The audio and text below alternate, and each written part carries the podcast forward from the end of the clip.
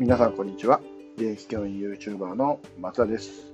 と日々ですね、授業の動画をアップしたりとか、こんな風にラジオ形式での配信をしています。と、本日でですね、一応10回目、えー新年10回目、ね、毎日投稿できてる。まあまあ、といっても前は、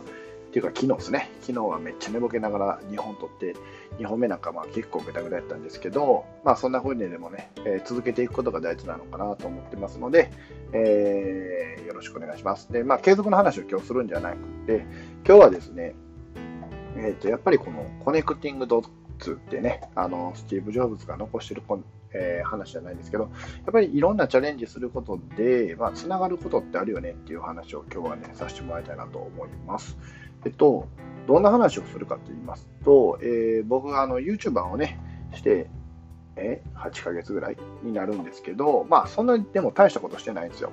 えっと、ほとんど授業の動画をね、えー画面キャプチャーしながら、えーこうやって話していくパターンか、まあ、こんなラジオ形式のやつをまた編集するパターンかのどちらかしかしてないんですけど、まあ、でも動画編集ソフトをこういじる、えー自分で使うようになったのはやっぱりこれがきっかけだったんですけど、その動画編集のスキルがですね、えっと本業の方に、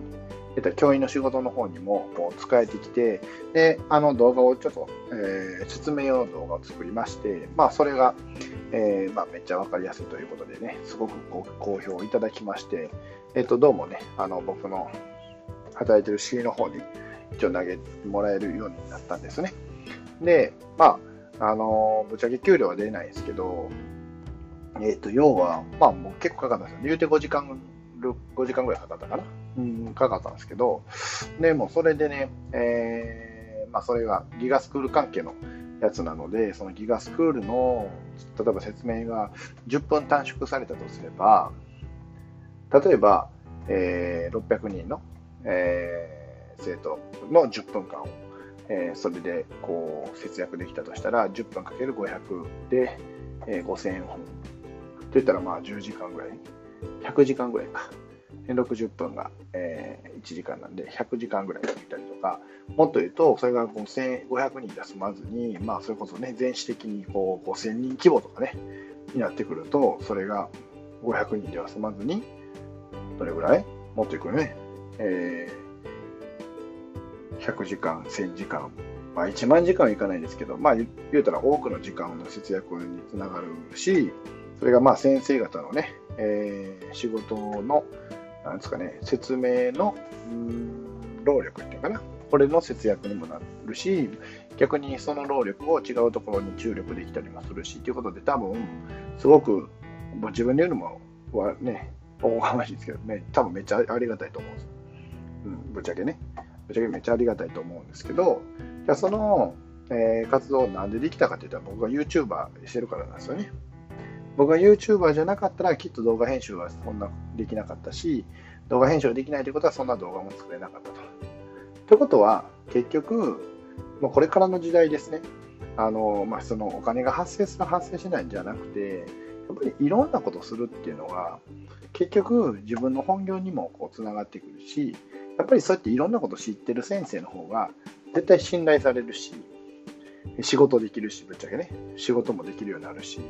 多分いいことしかないんだなって、やっぱり思いました。あのーね、これもし多分、ほんま給料出すんやったら多分、うん万レベルとか、うん十万、うん十万は言えないですけど、まあ、10万とかのレベルになると思うんですよ。多分ちゃんとあの動画編集して、それを説明しやすく分かりやすくしてとかね。しかもそれによってかなりの、えー人の、えー労力をこう言ったら節約できてるわけだから、それを言い出したらね、ほんまに、いや、この説明の分がどれぐらいの労力が、まあ、お金としてどれぐらいなんかとか言い出したら、多分結構なレベルやと思うんですけど、別にそんなんでお金もらう気もないし、えーとまあ、それで貢献できたらね、まあ、それはそれで僕の中で良かったかなと思うんで、でも、多分このスキルって、えーともし僕がね、えー教師辞めて動画編集者になったとしても、多少ね、生きてくるやろうし、もしかしたらそれでお金を発生させれるかもしれないし、っていうふうに、なんか僕自身が、まあ、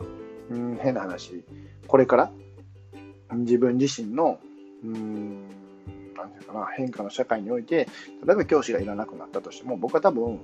えお金を生み続けることができるんちゃうかなって、今回のね、スキルを持って、えー、見える可能性もあるし、まあ、それ以外でね、もちろん教師で培ってるものとか、今、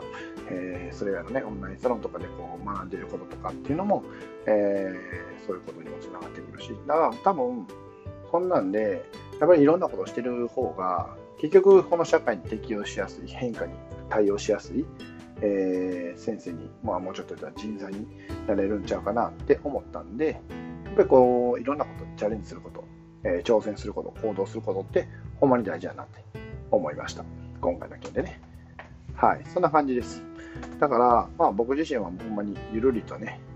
えー、まあ、学校の先生ももちろん真剣にや、もちろんやってますし、えーと、それで僕は社会とか未来をね、えー、明るくしたいなって思ってるから、えー、もちろん真剣なんですけど、でもその真剣にするためには、